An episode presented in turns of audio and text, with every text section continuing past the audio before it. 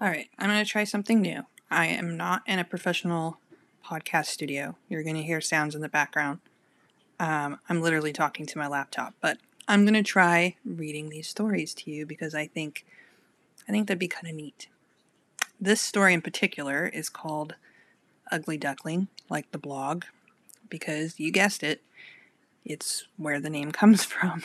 so um, it's a pretty serious topic and uh, would love to discuss with people in the comments about it. But this was a pretty interesting period of my life, and it seems kind of pertinent to what's happening in the world today.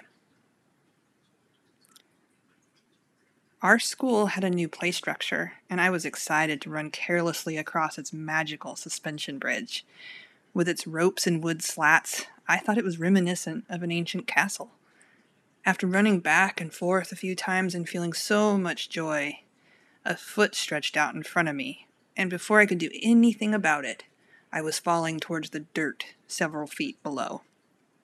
Reflexively, I stretched my arms out and I landed on my hands first, and then my knees. Fucking Bilagáana! Get off the bridge! It took a moment for me to realize what had just happened.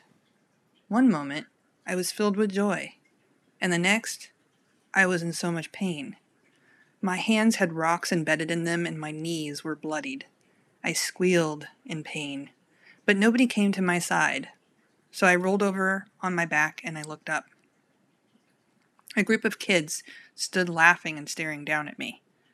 I quickly sat upright and knocked the dirt and rocks off my hands, and blood started appearing on the base of my palms. Don't let them see you cry. Don't. I chanted that over and over in my mind. Crying is a weakness, and I wasn't weak. I was small and skinny, but weak? No. I nervously looked around for a teacher. Didn't anyone see what had happened to me? The adults were all somewhere else. And I knew that telling the teachers what happened would only make things worse, not better.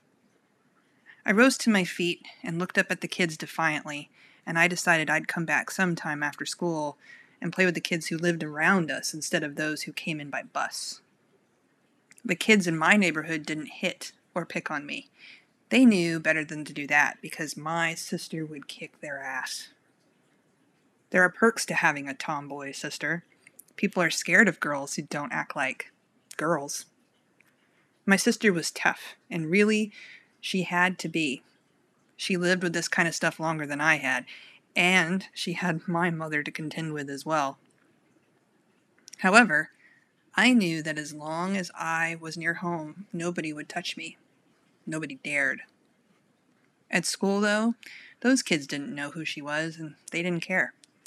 Up until the third grade, things weren't like this. All of the kids got along, but something happened in the fourth grade that I can't put my finger on. All I can figure is that it is an age where you start questioning things around you and where adults or other children in your life begin to shape some of your thinking. You see, little children don't know about hatred on this level. This stuff, it has to be taught by example. I took myself with my head down to the nurse's office. Something I'd end up often doing after this, as I was always getting tripped, poked, or having things thrown at me.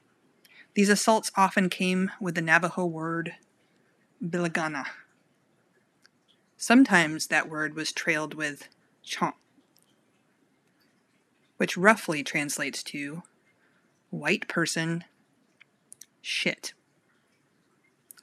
I often thought I should say something back to defend myself, but I never had anything clever to say because I didn't understand any of it in the first place. Children I once got along with became hostile, seemingly overnight, and the abuse, well, it spread like a virus. A few of my Navajo friends thought this was unfair and kept hanging out with me, but a lot of them kept their distance for their protection or joined the ever increasing gang of kids who looked at me like I was a white devil. My skin became a curse, and I hated it because I didn't choose it. I didn't get to decide what color I was. All of the stories I told myself about being a pale Indian came under personal observation. However, I knew based on television and with my experience in Texas that there were others out there in the world that looked like me. There were even others in my school. A majority of the teachers were also pale. We had some Navajo teachers, but not many. The skin pigment of the school faculty was definitely in contrast with the 99% of the children who were Navajo. I finally got the courage to ask to talk to my mother about what was going on at school. Mom, why am I this color?